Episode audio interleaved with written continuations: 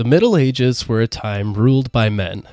But what about the women who stood beside the kings and knights of the lands? There are plenty of strong willed female figures who didn't let the patriarchal society they lived in stop them from influencing the political and social landscape around them. One such figure was Eleanor of Aquitaine, who was married to not one, but two kings in her lifetime, as well as being the Duchess of one of the largest provinces in medieval France. She embodied what a powerful and influential figure in history should be bold, ambitious, and intelligent. But she is not without her share of controversy as well, at one point plotting against her royal husband. Eleanor's influence defined her as a role model for upper class women. So let's polish off her story and find out why she is a true gem of history.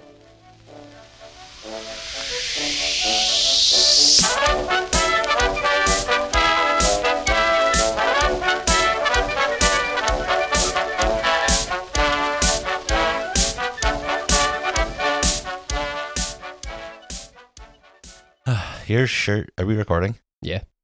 Your Yeah. shirt just makes me want to just devour a bag of salt and vinegar chips. You know that, I was wondering You- where you were going with that. You're I devouring. was- yeah, I was like, how does that relate to lighthouses at all? You But d- now I said- understand. I said devour. Pause. like we can make this podcast very weird. For for uh, those at home, I'm wearing a shirt that has a bunch of different lighthouses on it, so that that's why I haven't said that. that is such like a beautiful. It really is a nice shirt. I'm sure is. it's great fabric It as well, but it's just like such a. It's just so perfectly you. It's a a very it's a very niche market shirt. it's a very niche market. Yeah.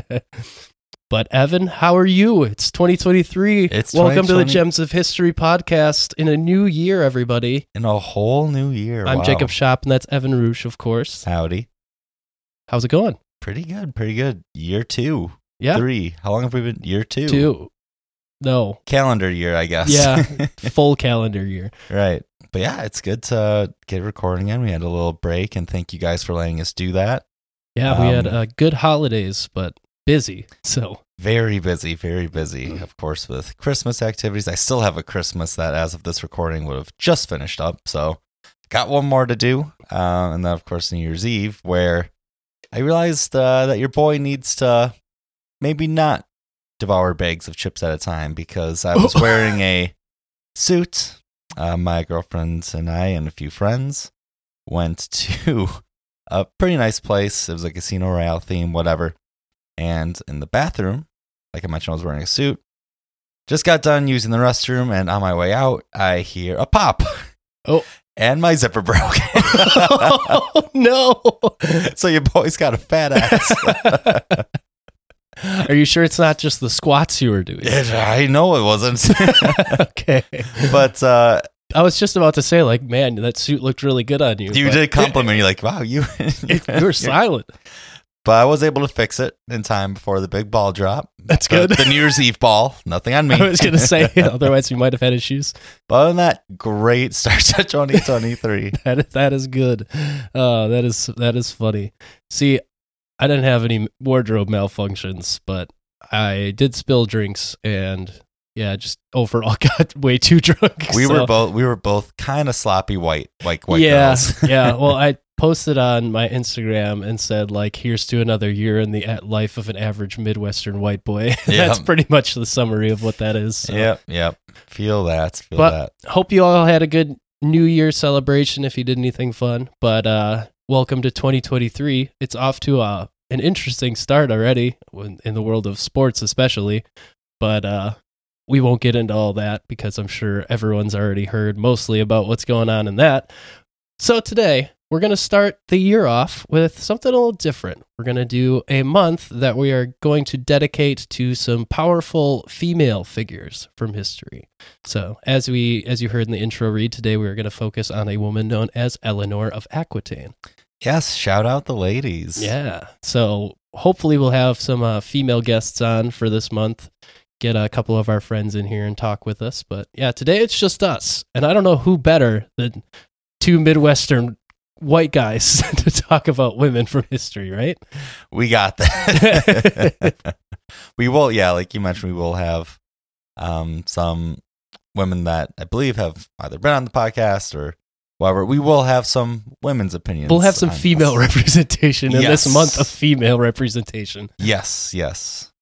But today we're going to focus on Eleanor of Aquitaine. She is honestly a super cool figure. I I didn't really know anything about her, but then once I started researching her, the people around her are actually like pretty famous and it's like how did I not know that she was associated with all of this? Right. She and her family are probably one of the most famous like families Yeah, of all the like British monarchy, English monarchy. I would assume that most people have heard the name Plantagenet and that's like that's her family. Right. which is huge in the scheme of England. But we get like some other famous figures that take part in the Crusades, and so yeah, a lot happens around her during her life. Spurred some local legends such as Robin Hood. Yeah, I, would, I mean, that's where some of you might have heard her name, honestly, because in Disney's Robin Hood, she's the uh, very critical mother of Prince John, and she's a character you don't really even see in the animated one. But there was a Disney movie called The Story of Robin Hood and His Merry Men, which was live action, came out in 1952. She was also in that. So she's important enough to be in multiple Disney movies. I mean, she's got to be a kind of a big deal. Who was a bigger deal? Jack Sparrow, who has four Disney movies, or also not a real person. also not a real person. but he lives in our hearts and our Mhm. minds. So, should we get into it? Let's dive on in. All right. So, as I mentioned, she was in a couple Disney movies, but all good stories have to start somewhere. And Eleanor's began around the year of 1122. The exact date of her birth isn't really known, and that kind of shows how important record keeping was for the upper class, even upper class women in this time period. What just wasn't really looked upon as something that needed to take the time to do. Yeah, the times or the nature of the times, I guess I should say, definitely are represented in that. Where oh yeah, keep in mind, uh, at this point in history, especially in uh, England at the time, you know, women of nobility were typically used as ways to strengthen relationships with power, more powerful families, or to get more land, etc., etc. yeah, they're kind of peacekeeping negotiation tokens for a lot of time. Yes, But nonetheless, Eleanor was born to William X, who was the Duke of Aquitaine, and his wife Aenor of Châtellerault, which I had to look up how to pronounce and actually put a pronunciation guide in my notes to get make sure I got that right. good for you. I would have just rolled with how it looks. got it right. Uh, I also should mention that I got most of my information for this. Uh, there is a website called Long Reads, and there is a write up by a woman named Anne Terrio, who did a really good job on her story. And then worldhistory.org and Extra Credit on YouTube has a good four part little series on her. So that's where I got most of my information from if you wanted to go do some research on your own. Uh, at her birth, Eleanor was originally named Aliénor, and that translates literally to the other Aenor. So she was named after her mother. And the anglicized version of her birth name translates to Eleanor, and that's where we get Eleanor from for her name, basically. Not very creative people, were they? No, no, not really. You I gotta mean, think of a good name for. Uh, how about the other one? I mean, we're also in the time period where everyone just names their son after themselves so they can be king. So that is true. it's not that different. But it wasn't really uncommon for the mothers to do the same thing in highborn families, naming their daughters after themselves, especially since Aenor's family line had quite a string of interesting names. Because, for example, Aenor's mother and thus Eleanor's grandmother was called Dangereuse as a reference to her w- entrancing ways with men. And it Oh. was a nickname that stuck so hard that historians aren't actually sure what her given birth name was. Really, the nickname stuck that that well. Yep, so Dangereuse it is. Aenor, uh, Eleanor's mother, was actually adopted by William IX after he abducted Dangereuse, and then Aenor was given to William's son, also named William. So this meant that Eleanor's parents were actually step siblings. So now is the Oh. appropriate time for any stepbro jokes. Oh no! I, I mean, they were a thousand years before their time, I guess. they were really on top of the the current trends in certain filmmaking industries. they they definitely were. But moving on with Eleanor, she was born into a family that was already set up quite well. Her father, as I mentioned, was the Duke of Aquitaine, and that was the richest and largest duchy in the area that was known as France at the time. It's not the France we know today, but sure, her family owned the biggest and richest section of it. Sounds like an area where they don't really speak French, but they have killer baguettes. Oh, I'm sure they had bomb food. Yeah. William IX was a famous warrior, but he was also a skilled literary poet, which his son inherited in the form of a passion for literature. And as such, William X saw to it that Eleanor and her younger sister Petronilla were well educated. And since Aquitaine was a center for high fashion and culture as well, it was a perfect place to raise a proper young lady. So at a young age, Eleanor was already fluent in Latin and skilled at sports such as hunting and hawking. And during the same time, her mother would have been teaching her household skills such as spinning and weaving. Are you telling me that there's a sport called hawking that I assume involves like the bird? I didn't look into what it is, but yeah, I'm But yeah. assuming that's what it is. So, Let's go with just for imagination. It's training a bird to land on your arm, I mean, that's awesome. or maybe hawking a loogie. There's no in between. I don't really know like what you're tr- doing with the hawk that makes it a sport, but I don't. It sounds It cool. sounds cool. In the year 1130, William's only son died, and this left Eleanor, the oldest of his children, as the next in line to inherit his position. So her education shifted from her household duties to teaching her how to wield the power of a duchess when the time should come that she has to take over. And according to reports, she was no stranger to the courts in Aquitaine. Uh, she was said to dazzle the Aquitanian courts with her wit, and it didn't hurt that she was also, from all sources, apparently super hot. So, I mean, at this point, she's like 12. But, oh, I mean, later in life, even it says like she was a very beautiful woman. So, she was a good looking girl. well, there you go. And I guess just to clarify, like when we say the courts of Aquitaine, that's where like all the political decisions are made, if I remember correctly. Yep, exactly. Um, so it's very important to, in this time of her life, though only being 12, to be surrounded by that. Because I don't want to directly compare this to, like, oh, for example, Game of Thrones, but for example, Game of Thrones, like how the court system works and how you have to have great appearances when you're in court. You have to be, you have to follow all these different protocols and dialogues. We even see with the royal family today. So it is very important that she's doing this at a very young age. Yeah, and I mean she's getting exposure to how the legal system's going to work, what a fair and just uh, presider over that Mhm. justice system is supposed to look like. So yeah, she's getting a lot of useful information firsthand at a young age. And then in 1137, when Elizabeth was around 14 or 15, her father William X died of dysentery while on a pilgrimage. To Oregon. Yeah, there's a lot of dysentery deaths in this story, which is very interesting. Is dysentery like it's had a run for a good thousand Ah, years? it's had a run. yeah, yeah, I, I, yeah, yeah, yep. yeah. New Year, same me. But before William X died, he knew that he had to leave Eleanor in good hands because in this time period, it was not unheard of to kidnap a noblewoman to gain their land. And in Eleanor's case, inheriting the largest and richest land in France would have made her a prime target for said kidnapping.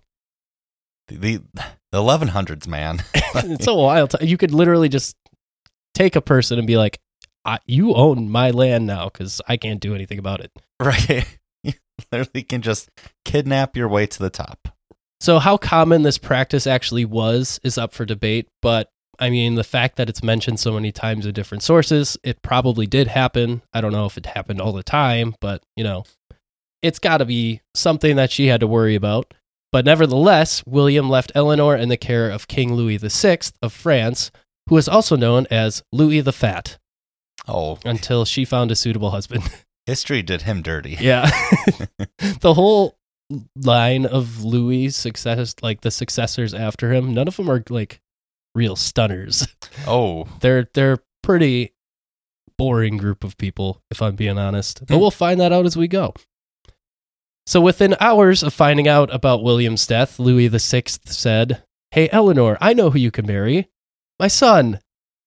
And this was perfect for Louis because it gave him a new claim to Aquitaine. However, there was stipulations because it wouldn't come under the complete control of the Kingdom of France until Eleanor and Louis VII had a son who would become the King of France. So until then, Eleanor would remain in charge of Aquitaine and own all the holdings there. Oh, okay. It's good to have a little little stipulations in mm, every security contract. blanket. Which Yes. this is kind of interesting because it's giving complete power and control to her, Right, even though she's getting handed off in marriage to like a king. Right. And again, it's the 1100s, and this woman is owning a huge piece of land, A huge, rich piece of rich land. piece of land. Yeah. Within a couple months of her father's passing, Eleanor was officially married to Louis VII, and Louis the Fat was also pooping himself to death at the time, and only a week after the wedding, he was also dead. So this was great because now Louis VII and Eleanor weren't just the Duke and Duchess of Aquitaine, but King and Queen of France. Not a bad come up. Granted, it had to come in some shitty ways, but not a bad come up. Yeah, I mean, you had, you just have to have two father figures, one that you just met, die, and then you can take over France. It's that easy. At what point do we switch the drinking water for the royal family? You just, I guess, never got the memo. When do we fire the chef? Well, you'd think that this was a great step, but it was not so great because Louis VII was never supposed to be the King of France. His older brother, Philip, was originally designated to rule for a while, but in 1131, Philip died. So, Evan, do- would you like to take a wild guess at how his brother Philip died? Guessing the old dysentery. No, it does Oh. have to oh. do with shit, though. Oh no. Oh, So if you oh. didn't if you didn't guess that Philip's horse tripped over a pig that had been hiding in a pile of shit and ran out in front of him as he passed, you were wrong. That sh- that's I mean that's when we bring out trivia. That's when we bring trivia Honestly. for 2023. I read that like 3 times. I was like history is fun. history is hilarious. so this untimely and unorthodox death left Louis to try and speed run an entire life's worth of apprenticeship under the king in a mere 6 years. And granted, 6 years is a relatively long time to have to prepare compared to most people, But Louis was not set up well enough for this career path change. Up until this point, Louis VII had been living a sheltered life in monasteries and hadn't traveled a whole lot, because as the younger son, he was set up to be part of the clergy rather than be part of the royal court. Yeah, quite a drastic change. You're talking about just living in a monastery, just doing the monasterial duties like brew beer and or garden or just learn about the word of God. To now you have to rule an entire nation. Yeah, you think about it in this terms of like you were s- setting yourself up to serve the pope, and now you are in charge of like a kingdom and pretty much equal to the pope. So that's a big change in power structure that you have to try and manage very quickly. Yeah. I don't know if six years is enough time. Yeah, but either way, it meant that Louis was very tied to the church still, and he was more ready to become part of the clergy than become a king. And it shows in his nickname, which was Louis the Pious. Hey. And this is a big hint at how his lifestyle is going to be with his new, beautiful, outgoing wife, Eleanor. And she was seemingly much more prepared to rule the kingdom than Louis was. But alas, Louis was the king, and she had to respect his wishes. yeah, he probably doesn't have great social skills. And so now being coupled with a wife who is very familiar with the courts and just, again, super hot by all historical records, and also probably one of the smartest people in the courts as Oh, yeah. well. And like Might she, not be the best marriage. she had already been kind of running a whole duchy Her entire by estate, herself. Yeah. So, I mean, she's pretty set up to rule. And the marriage at first seemed to be one of love, but Louis was, by all accounts, definitely more excited about the wedding than Eleanor was. Oh, yeah. He went from a life of celibacy to now, like, I don't know. Here's this hot chick. Yeah. Go get married and make babies. yeah. Seeing as how he was handed this intelligent, independent, and attractive young bride, and she was told to marry a white bread, inexperienced heir to a kingdom, you can understand why she wasn't as keen on the marriage.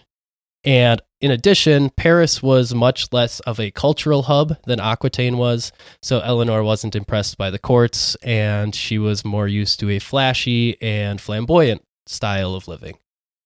Right. Paris at this time was not the Paris that we know today. No, and it wouldn't be for a while. A long time. This apparent lack of interest showed itself in the fact that it took eight, count 'em, eight years before the couple had their first child. Between- is. Oh, sorry. Go no, go ahead. I was going to say, that's. You may be thinking, like, eight years, that's not that bad. Maybe they just wanted to be in love for a little bit. Not at this time. Like, they're. A huge part of being in this role was to have babies and create heirs. Yeah. And in a time period where you didn't know how long you had to live, Yeah. not, waiting that long is like you it could just never happen. You could just die before it. So A pig can run out in the street. yeah, out of point. out of a pile of shit and just Yeah. run in front of your horse. That is gross. Between Louis's tie to the church and Eleanor's boredom with Louis, it took him a while. But eventually Eleanor gave birth to their first girl, Marie. And you want to know how they celebrated that birth, Evan? I'm guessing that they didn't talk to each other for a long time. No, they went on a crusade. That is in in I'm just picturing like the line like we just had a child. Now let's go fight in the Middle East We got to go do some fighting. Fighting by around going the world. on a crusade. That is insane. I mean, this wasn't a direct result of them having a kid. This wasn't Yeah. the reason they did it, but it was just funny timing that she had the kid and like less than a year later they're like, "Let's go on a crusade." I gotta get out of here. So after having gotten into a spiff with the Duke of Champagne and the Pope, Louis had gone to war with the Duke of Champagne. And in the process of this war, Louis accidentally, quote unquote, accidentally burnt down a church in the city of Vitry that was sheltering, sheltering 1,200 innocent people. That's a huge church. Very hard to burn down. Accidentally. Ah, how did my torch get in like this fire? So the papal relationship with Louis and Eleanor was eventually smoothed over, and the Pope called for a second crusade after the Crusader city of Edessa fell. And Louis figured that this would be a good way to absolve himself of the sins he committed in his war with the Duke of Champagne. So he's basically looking at this as like a get out of jail free card for himself. So what a lot of noble like nobility and knights and royalty did back in the day. Maybe that's how we should do the draft. It's just like, hey, you got you can do anything you want after you do this. After you do this, yeah. but then you have to do this again in like 10 years to do to get the free card again so. Eleanor made it clear to louis that she would be coming along with him seemingly for no other reason than to go on an adventure. So she took up the hobbit approach and was like i'm going on an adventure! Except it's just sand. Yeah. And a lot of walking and a lot of walking. Immediately, the crusade was a mess. Louis couldn't agree on a good route to take. He was not getting along with the Byzantine king that he met along the way. He wouldn't go near his wife because he insisted on acting like a pilgrim on his way to the holy city. And Eleanor brought a shit ton of luggage, treating this more like a vacation rather than a war. that is very funny. it is. That one is very funny. And also, it's like a classic road trip, just like in modern times. You get lost, you can't find your way, you there's- piss off a local you piss off the local. Yeah, there's too much crap to take in the car. That's literally every single road trip. Oh, yeah. However, the same historians that criticize Eleanor for bringing too much luggage also point out that she was a more able leader than Louis and the troops respected her more. There you go. So, as this is a fact, Eleanor Eleanor's contingent led the pack and crossed a mountain ahead of Louis's group, which subsequently got attacked by Turkish archers and was basically massacred, with Louis escaping only because he was dressed as a cleric and hid in a tree. Oh wow, did he get lucky? But that also makes me think: Is that an inside job? Why were they so far ahead of the group? No, because she just didn't listen and was like, you guys can go. Like, well, first of all, it was said that Louis' contingent had like all of her luggage too. Oh sure, So, so it spread his line super thin. right. And then she just uh, passed over a mountain before she was really good to do it Right. and just left him behind. Later, skater. I mean, she was probably pissed that he was just ignoring her and just like having nothing to do with her the whole time. She's Right. like, all right, fine. I'll go do my own thing. Yeah. Yeah. But this was only the beginning of the souring of their relationship as a couple. Once they arrived in Antioch, the two met up with Eleanor's uncle Raymond, who was described by William of Tyre as, quote, the handsomest of the princes of the earth, end quote. Not a bad title. Good for him. I would take that. I would take that. I think if I had that title in my Instagram bio, like by someone else, I'd, I'd probably be okay with it. we might have to stop uh, wearing pants that don't fit and wearing lighthouse shirts, but maybe we'll get there. Get to the handsomest podcaster on all of the earth. Immediately, Eleanor acted as though she was the important party in Antioch and made Louis look like more her servant than her husband, the king. Oh. Her and her uncle began to converse in their native dialect to catch up with one another, and he was genuinely nice to her. And this reminder of her home courts of Aquitaine led to her spending a lot of time with her uncle and not with Louis, who couldn't even participate in the conversation because he didn't understand their dialect. That is a tough one. It is. Everyone's been there.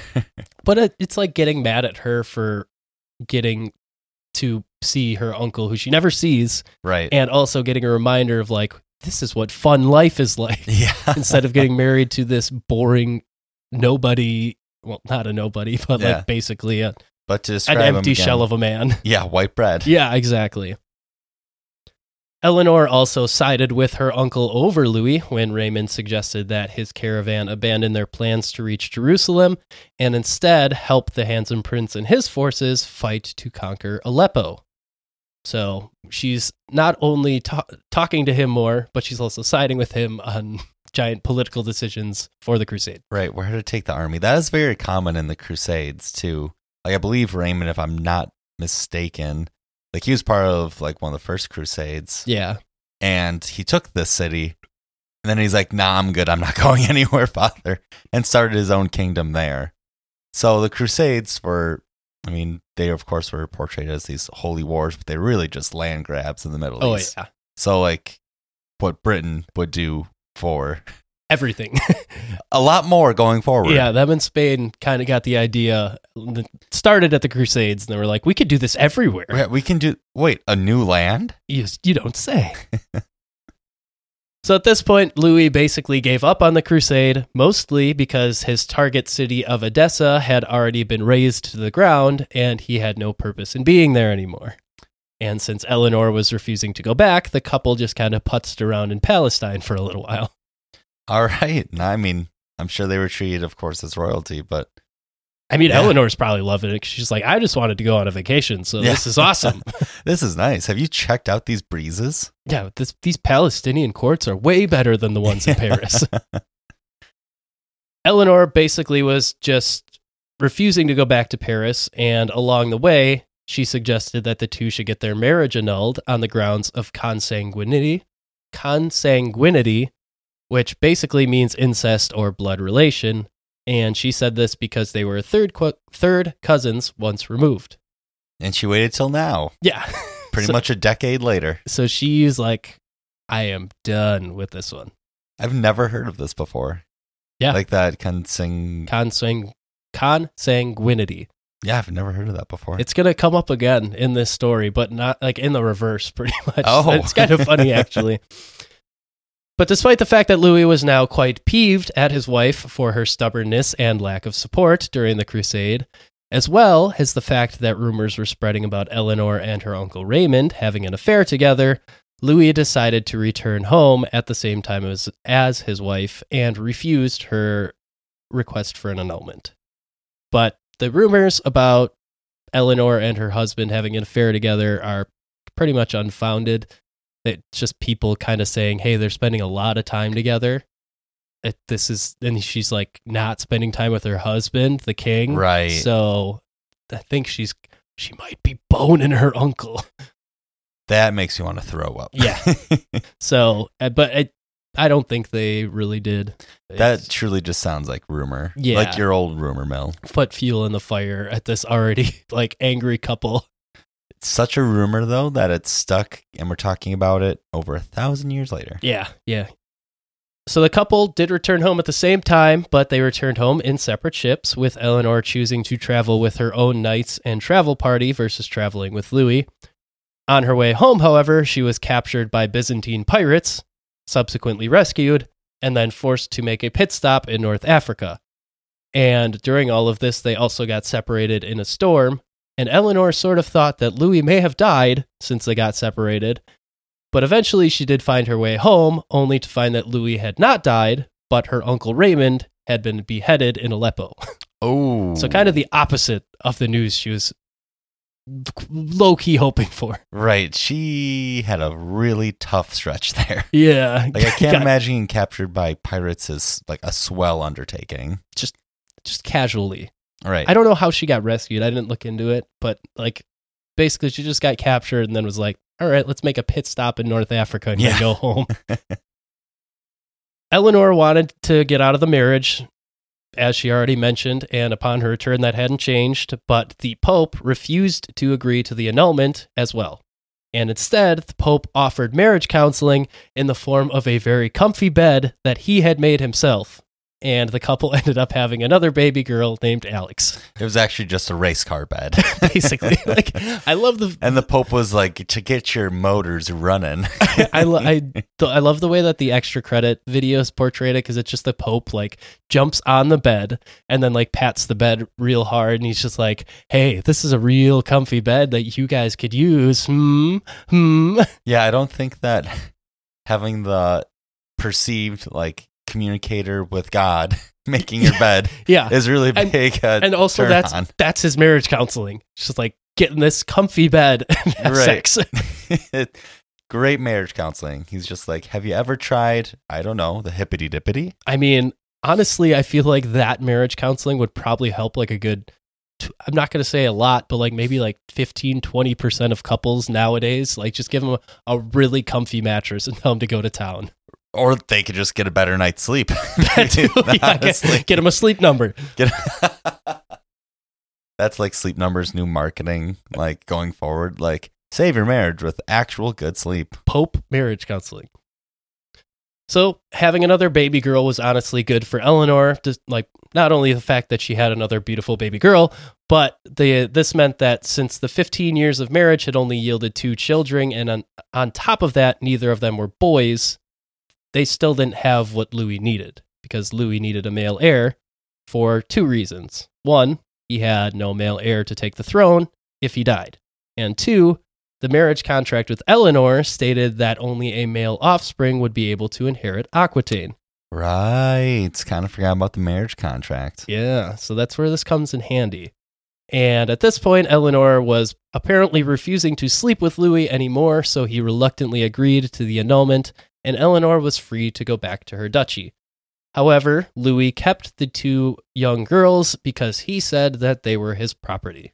Oh, dad of the year. Yep, Marie and Alix stamped as belonging to Louis. Right. There was a little tag. So during this time, Louis was busy starting a fight with a young jumpstart in the north who was trying to get control of the English crown, a teenager named Henry Plantagenet. The situation boiled down basically to Louis fearing that Henry was becoming too powerful, even though he didn't even have the crown yet, and Louis wanted to stop his rise to power early on. So eventually, Henry and Louis brokered a shaky peace agreement and when Henry came to visit Paris, it seems he met the 27 year old Eleanor. Shortly thereafter is when the marriage to Louis was annulled, and only weeks later, Eleanor was at the altar saying her I do's to a young Duke Henry. Wow. Okay. Very Power moves. Quick turnaround. Very quick turnaround. But I mean, I guess the strapping young lad Yeah. comes into town. There's like debate as to whether they kind of set this up when he came to visit and she just said like hey if you want to like queen wink wink I think I might be available soon. I hate that we both winked at each other at the same Oh, time, yeah. but I for I listeners, might be available soon, Evan. oh, But yeah, they there's a lot of rumors saying they basically had this already prepared before it was actually annulled. So hmm her marriage to Henry is quite ironic, since the reason for her last divorce was consanguinity, and she was even more closely related to Henry than she was to Louis. That is a classic thing uh, with the royalty because this man was located in northern England. Yeah. Eleanor was not even on that island and still related. Oh yeah, and I love the fact that literally uh, like a couple months after she got divorced on grounds of that, she married someone closely related. So it's like obviously this wasn't the issue this here. was not the issue. But anyways, the uh, new couple seemed to be quite in love for the most part, and this can be seen in the fact that Eleanor gave birth to a son just over a year after they got married. So Louis, who was rec- who recognized Henry as Duke of Normandy officially before he got married to Eleanor, was probably pissed. oh, I can't imagine Louis at this time. Oh, like, he that's had to tough. have been furious. That is tough to come back from. you just got a divorce. hmm uh, you f- finally brokered peace with this guy and became fr- uh, like on friendly terms with him, declared him Duke of Normandy. He steals your wife, and then she has a male heir within a year of getting married. And not to mention, there's probably still sand everywhere from the oh, crusade. 100%. You can't get that out of anything. A few years after the new marriage, Henry overtook the throne from his cousin Stephen because Stephen's young heir died, and then Stephen himself died shortly after agreeing to cede the throne to Henry upon his death. So this meant that King Henry II and Queen Eleanor were now ruling over England. In two and a half years since Louis, Eleanor was now a queen again of the largest, richest, and most powerful force in Western Europe, known as the Angevin Empire. Not bad. She's had two very quick come ups. Awesome. we need to give snaps to this, like props Oh, going yeah. from white bread to now queen shit. Like that's pretty yeah, incredible. she's dating like a, a good looking 18 year old who just got the throne of England. She's So- the world's first, like history's first cougar. Oh yeah, she was she was taking advantage.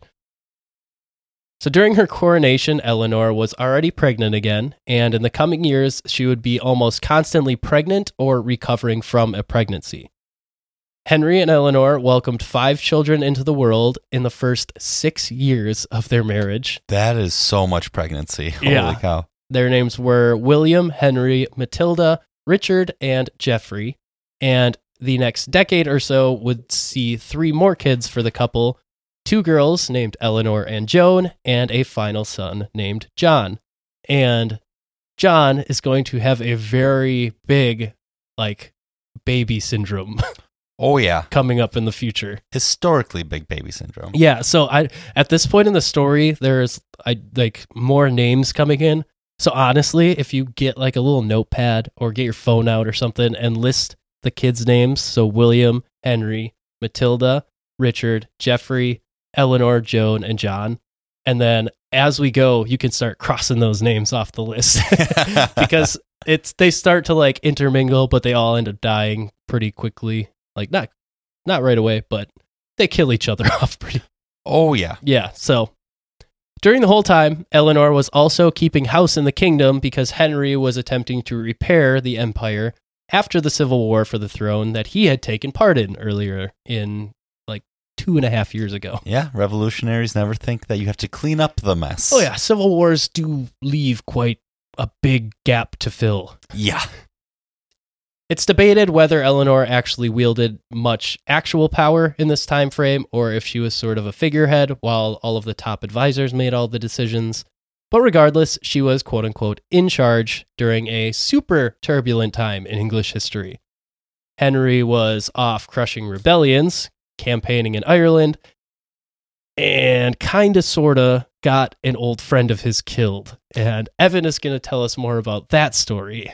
Yeah. Henry II, man, he is an unbelievable character. He's got a lot going on. Like there should be there should absolutely be like a series about of course just this time period, but it is nuts what he does with who he perceived as a friend for years. So in 1145, a man named Thomas Becket went to work for the then Archbishop of Canterbury, Archbishop Theobald. And I mentioned the, or I should explain more that Canterbury was a very rich estate.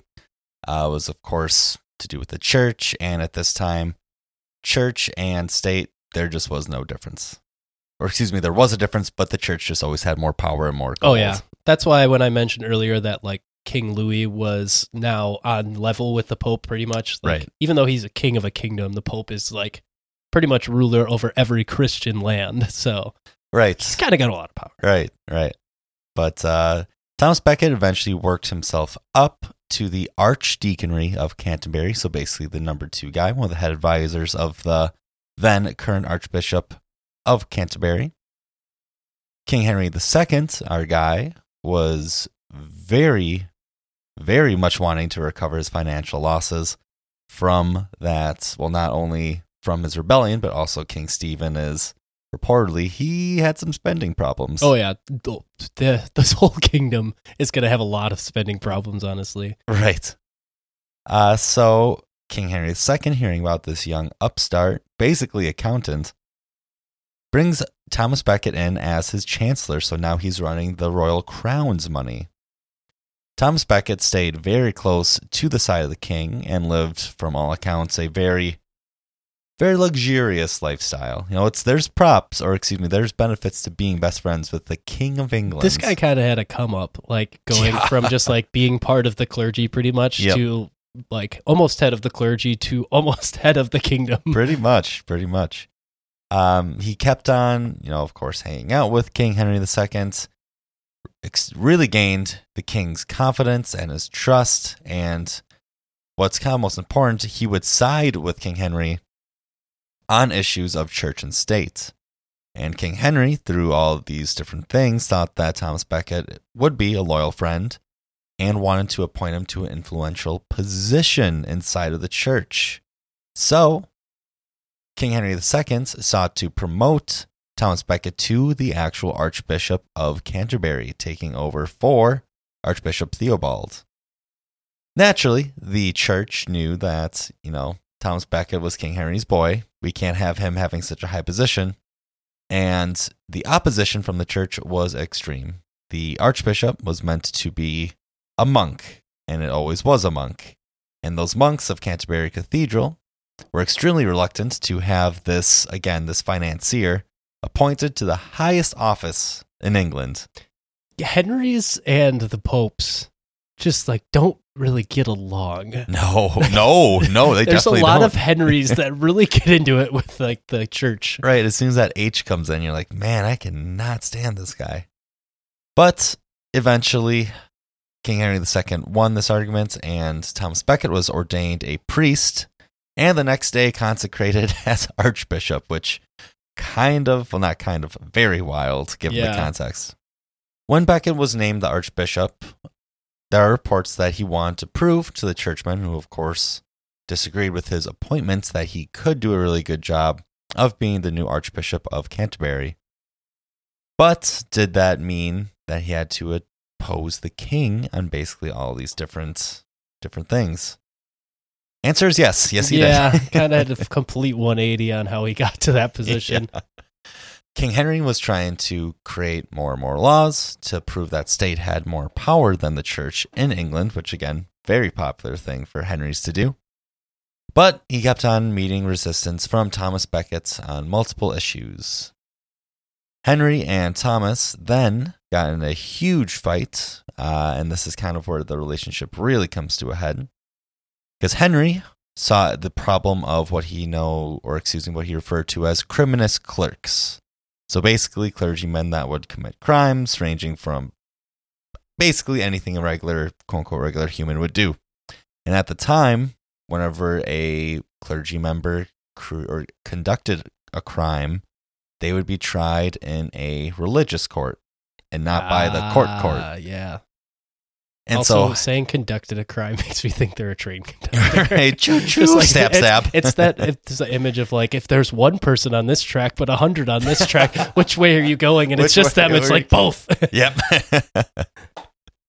um, and you may be thinking, well, like, why is this such an important issue to Henry? Well, one, he wanted to, of course, show that the state was more powerful than the church, but also clergy applied to a lot of people at this time. Also, Henry is a control freak, Right. as we'll see in a little bit with his kids, but like he does not like giving up any power to anybody.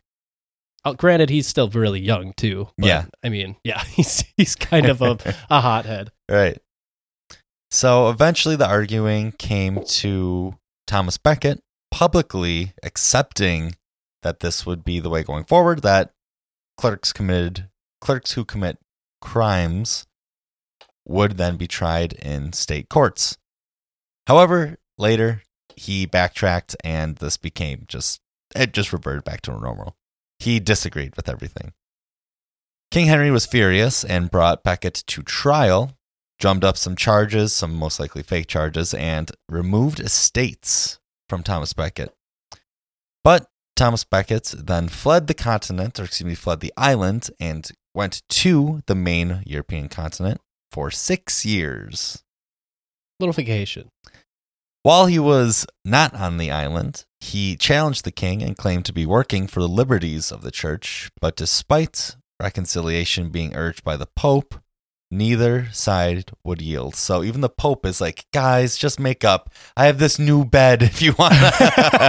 Uh, you want some Pope marriage counseling? Yeah. I do like that Thomas Becket was like, all right, things are like not going well between me and Henry. The relationship is souring. I'm going to cross off of the island and go to the mainland so I can yell at him from the mainland From afar. so that I have a, a natural barrier between us. He has to cross an ocean to get to me, but I can still yell. While Thomas Becket was gone, however, a new heir to the throne of England was crowned. This was always customonial, or excuse me, custom showed that this was always the privilege of the Archbishop of Canterbury. And when Becket heard the news, he returned to England immediately, wanting to punish those who did it. And when he arrived back, he excommunicated three bishops who took their complaints to the king. King Henry, after receiving these complaints, then shouted the famous line, Who shall rid me of this troublesome priest?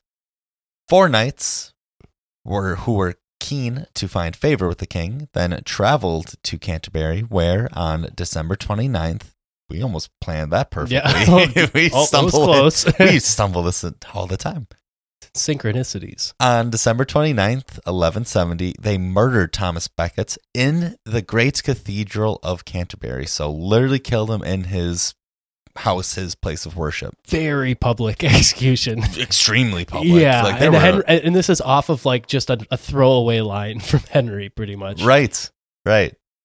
So, essentially, whatever Thomas Becket had achieved during his actual life to oppose the authority of the monarch was then justified and came to a complete head in his death because the public, of course, sided with sided with the monarchy, with Thomas Becket, and his ongoing, or excuse me, what he was trying to do during his life. So he kind of became a saint, Yeah, and then literally became a saint. and this is where Henry's public reputation kind of takes a dive. especially because King Henry II was served with a public and popular excommunication, yeah, which excommunicating was a huge thing back in the day. King Henry, in response to this, shut himself in his chamber for three straight days, rolled in sackcloth and ashes, refused any food or comfort, and eventually pledged himself to restore the Church of Canterbury to all of its rights and possessions, and to undertake, if the Pope should require it, a three years crusade to Jerusalem or Spain these guys and their crusades, man. to get out of jail free card. It, it is.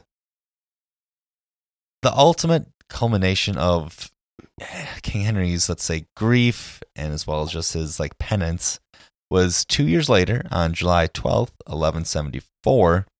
The king, the king of England, just to reinforce that, made a pilgrimage to the tomb of Thomas Becket. However, before he entered Canterbury, he got off his horse, walked with bare feet through the streets, knelt in the porch of the cathedral, and kissed the sacred stone on which the archbishop had been murdered. He wept and spoke of uttering those fateful words and the remorse he had for it. He then threw himself prostrate before the tomb of Thomas Becket and confessed to the bishops with groans and tears his deep remorse. For a dollar, what do you think the monks did next? To the King of England, Whipped him. they whipped him. Nice. They literally got whips out and started whipping the King of England. The English love whips. They love. That's true. Yeah. but thus concludes the story of the Thomas Becket v. King Henry II rivalry. Yeah. So it through all of this, like this is what's all going on in England around this time period when they just get married. He's trying to like quell all of these rebellions that were going on before he became king, and then this happens to him. So there's a lot of public bad. go- Like bad feelings from the public going towards him at this time. Yeah, the, he was not the most popular person. No. And this time period was also a bit turbulent for his marriage, as scholars have pointed to Henry's legendary temper and impulsiveness as putting strain on the relationship with Eleanor. Uh, and it was said that he would throw such violent tantrums that, in addition to him rolling in sackcloth and ash for three days, he one time got on the floor out of anger in an argument with Eleanor and began to chew on the carpeting. So he's like a child. Yeah. he is a child child. like pretty like I mean, he got the power of the king at like 20. right. So he was very young when he got that position and it just in addition to him being like no not sharing anything with anyone, he's just Right. kind of a very big selfish baby. I can't imagine just chewing on the carpet. He was a wild one. Despite the fact that they did have a lot of kids and seemingly respected one another one another's intelligence and capability, both Eleanor and Henry may have had affairs. Henry definitely had affairs. He was very open about his, which can't have made Eleanor too happy, but Eleanor is also rumored to have been very buddy buddy with a certain someone and may have had an affair of her own. But the couple worked together well enough, and even though Eleanor moved back to Aquitaine around 1168 to start managing things there on her own, they were still married and still communicated well between each other. And this move was actually advantageous for both sides since Henry now didn't have to worry about managing one of the biggest areas of his empire, and because Eleanor could now rule the subjects who would respect her authority more than an outsider. She was from there. The couple began to plan out inheritances for the kids, and since their first son William died, they had four boys to divide the vast English empire between. So the next eldest son, Henry Jr., was to marry Louis VII's oldest daughter from his second wife, so not his half sister. Oh, I was just about to say, can you say that again for the So, people in the back? Louis VII got remarried after Eleanor, had Okay. kids, Mhm. and so Henry Jr., the Eleanor and Henry's son, was to marry Louis VII's oldest daughter from his second wife. Whew, the people who are taking notes at home are probably like Yeah, sweating. Like, how's the they- family tree looking at home? uh, and he was to inherit the land of England, Normandy, and Anjou, which were three pretty large sections of the Angevin Empire. The next oldest, Richard, was to inherit Aquitaine and got to go hang out with his mom. And the third oldest, Geoffrey, would marry the only daughter of the Duke of Brittany and would inherit that land.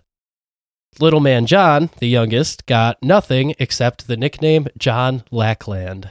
Oh, he just gets a swamp, yeah, he gets literally nothing. right? I don't like just to put him like a little bit more perspective. I think you did, like, just to remind people, excuse me, of like what the Angevin Empire is. Like, it is huge for yeah. the time. So basically, take the island of England and going up to the border of Scotland, take that and go straight down into mainland Europe to the uh, what is that? The Mediterranean Sea down Right. there, and all of that land, like pretty much to the border of Spain, is all the Angevin Empire.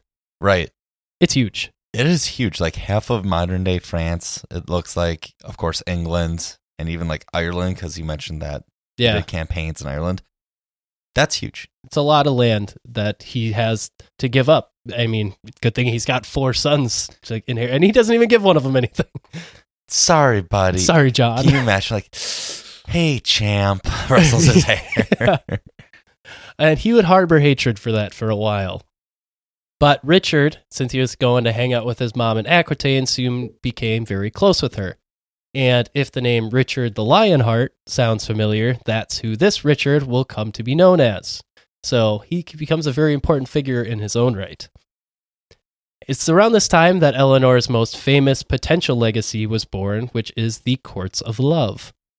Uh, stories tell that she organized a court with her first daughter from her first marriage with Louis, along with two other women, and they were kind of a jury over lovers' disputes and other love related matters, except they did it in a legal setting.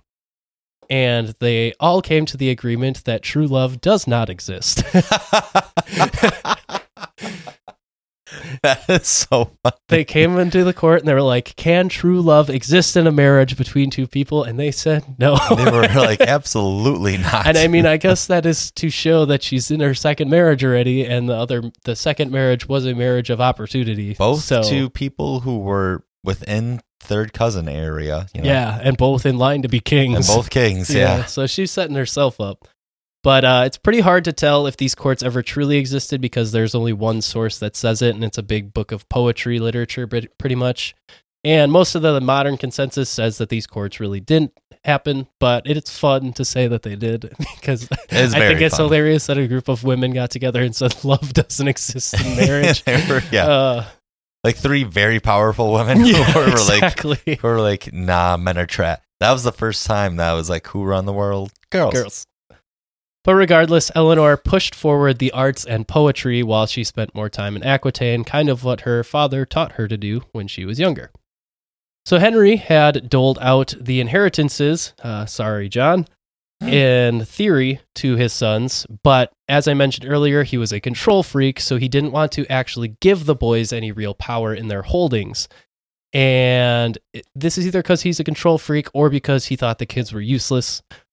It's not really clear. Or the kids would just kill him or like start fights. Well, Well, Eventually- eventually. Henry the the younger Henry got mad about this arrangement because he wasn't able to actually do anything.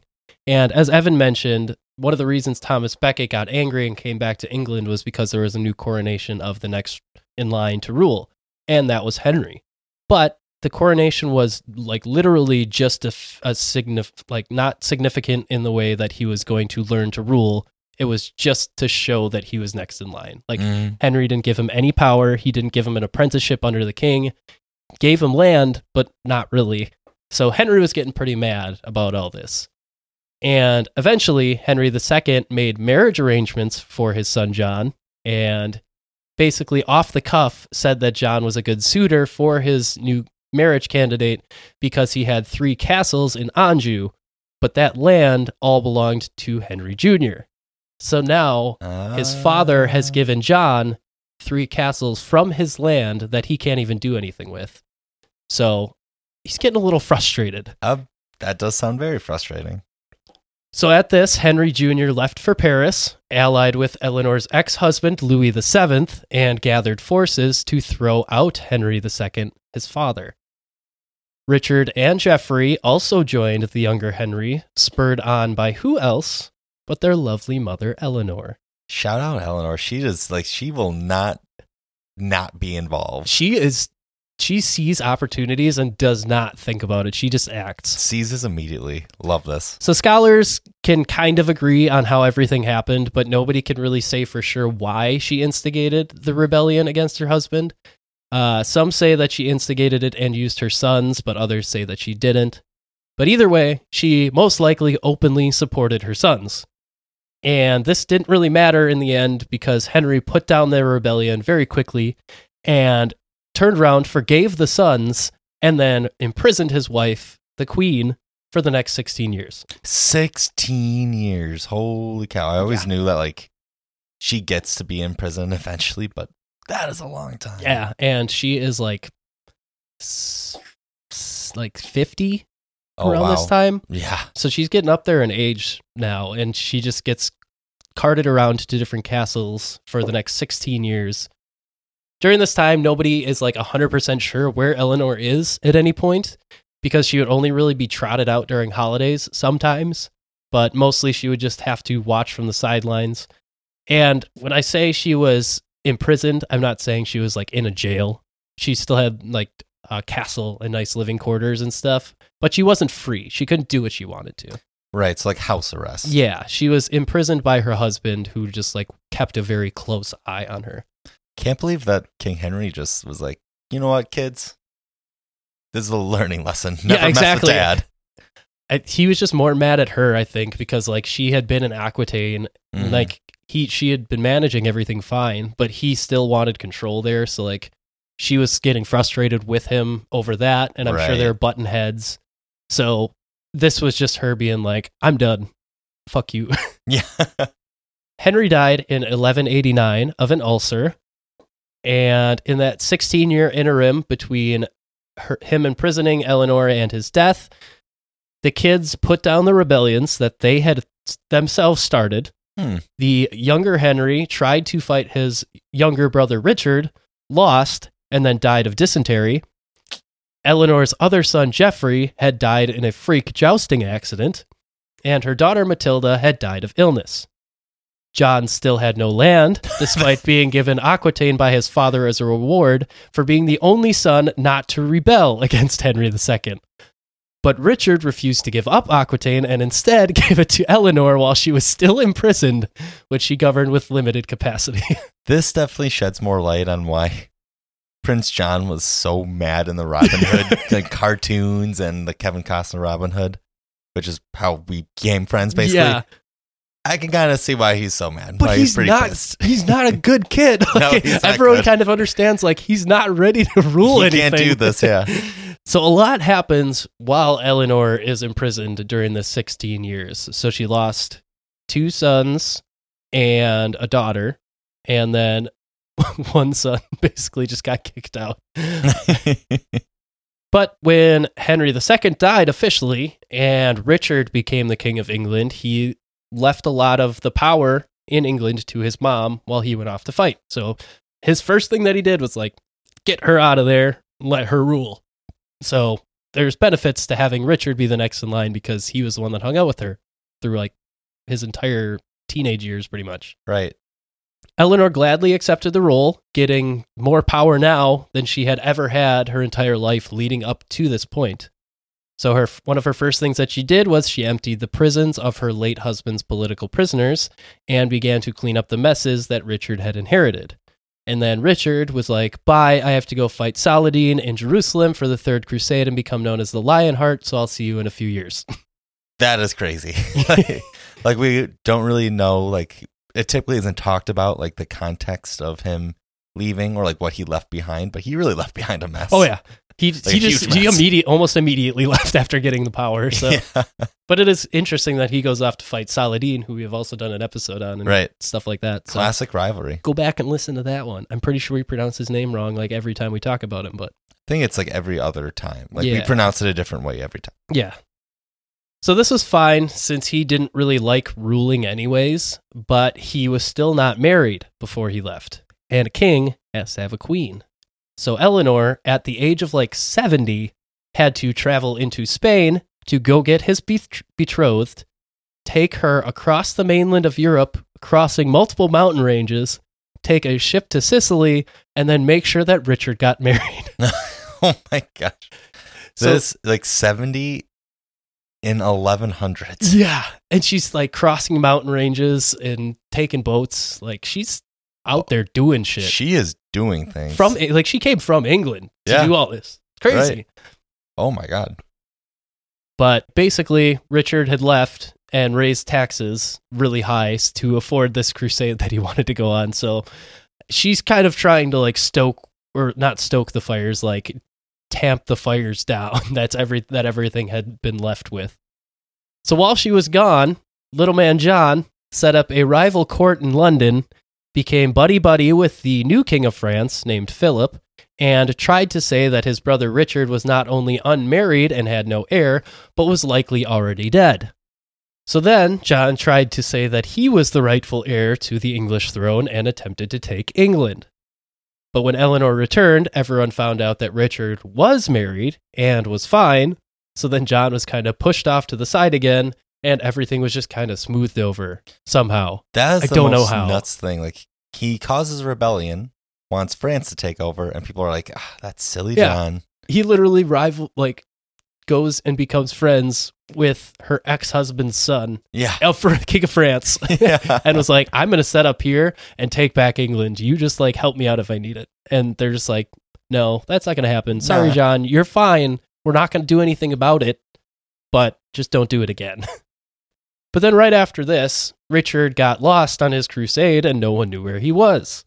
It was eventually found out because the queen, who was basically Eleanor at this point, got a letter saying that Richard had been taken ransom by the Holy Roman Emperor Henry VI after his crusades in the Holy Land. Well, it was actually this German dude named Leopold who kidnapped Richard when Richard was traveling through Leopold's lands disguised as a pilgrim. And then Leopold took advantage of that, kidnapped him, realized that the Pope could come get him, and then gave him to Henry VI because he was Holy Roman Emperor and said, Here, take care of this and just hold this guy hostage.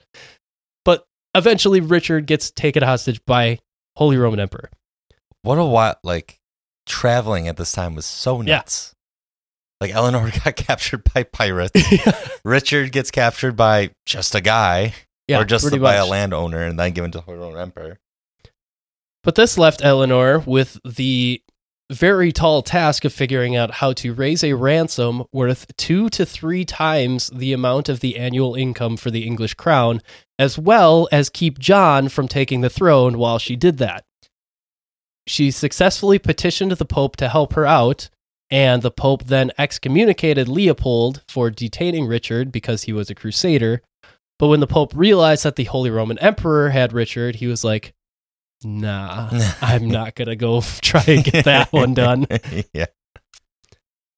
In the end, though, Richard kind of helped himself out by being a brave war hero for the English crown, and Eleanor petitioned the public to see who could donate the most money to help free their hero king, and in the end was able to raise enough money to free Richard.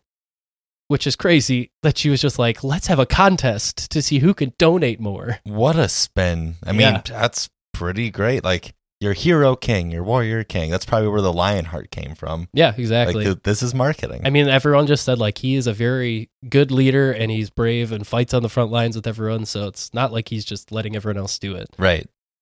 So she was able to raise enough money despite the fact that John and Philip attempted to pay the Holy Roman Emperor to keep Richard imprisoned. But Eleanor traveled to Henry VI herself with the ransom money and freed Richard. Then Richard was recoronated as king upon his arrival back to England and had to decide who he wanted to appoint as his new heir. He originally had planned before his crusade to give the nod of the crown to his two year old nephew, who was Geoffrey's son. But when he returned from his capture, he decided that John was a better choice and forgave him for trying to take over England with Philip. So John then severed his ties with Philip and retook the lands that he had fought to give the French. it is insane how people just forgive John. This guy just gets so many, like multiple, multiple second chances. Oh, yeah. Eventually, Richard died, and his death was pretty anticlimactic. He was out besieging a small castle in the countryside and was shot by a crossbow that hit him in the shoulder. Some say that it was done by a young boy who was running along the top of the castle walls, but it's not entirely certain. Do you think he did a double Y? Ah. Did a spin move, 360 no scope. But yeah, Richard was just walking around unarmored because he was like, yeah, it's just a small castle siege. What could go wrong? And then a hmm. six year old shot him. But this minor wound then became infected, and Richard died of gangrene while being held by his mother. John then began peace negotiations with Philip through a marriage after he became king. But of course, Eleanor had to choose which niece would get married to Philip's son, which meant that she had to travel across the mountains into Spain again to go get the girl and bring her back to Philip. Mind you, She's almost 80 at this point. How is she? I mean, props to her, but like, how? I know. Well, she's living in like Aquitaine at this point, like Oh, near sure. the Spain border. She's not in England proper anymore, Mhm. but still traveling across the Great Pyrenees Mountains. And she got ki- kidnapped by a, like a French nobleman Right. along the way, and then just got out of that and then brought this girl back.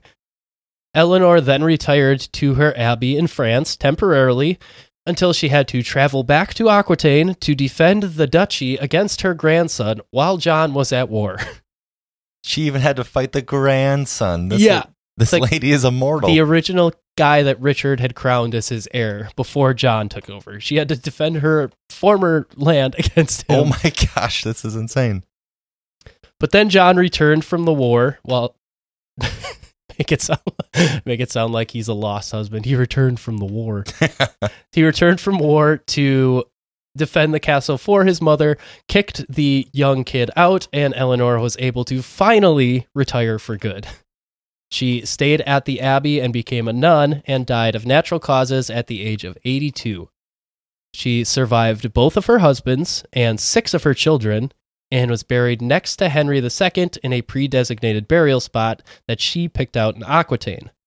And her tomb is slightly above Henry's in a building that was run entirely by women. Love it. After her death, John was unable to hold the lands that England had once had, and the Angevin Empire collapsed. However, Eleanor's presence was still felt after her death through the strong willed and independent women she had raised and left behind in her stead, such as her granddaughters and other noblewomen. So, in the end, long live Eleanor, queen of two kingdoms and mother to the most rambunctious group of sons she could have ever asked for. This is probably like a top five life that we've ever covered. Oh, she is fantastic. That her. that's just such a life lived. Like married the king of France, traveled across the world multiple times, Yeah. got captured, participated in a crusade. saved the kingdom several times. yeah.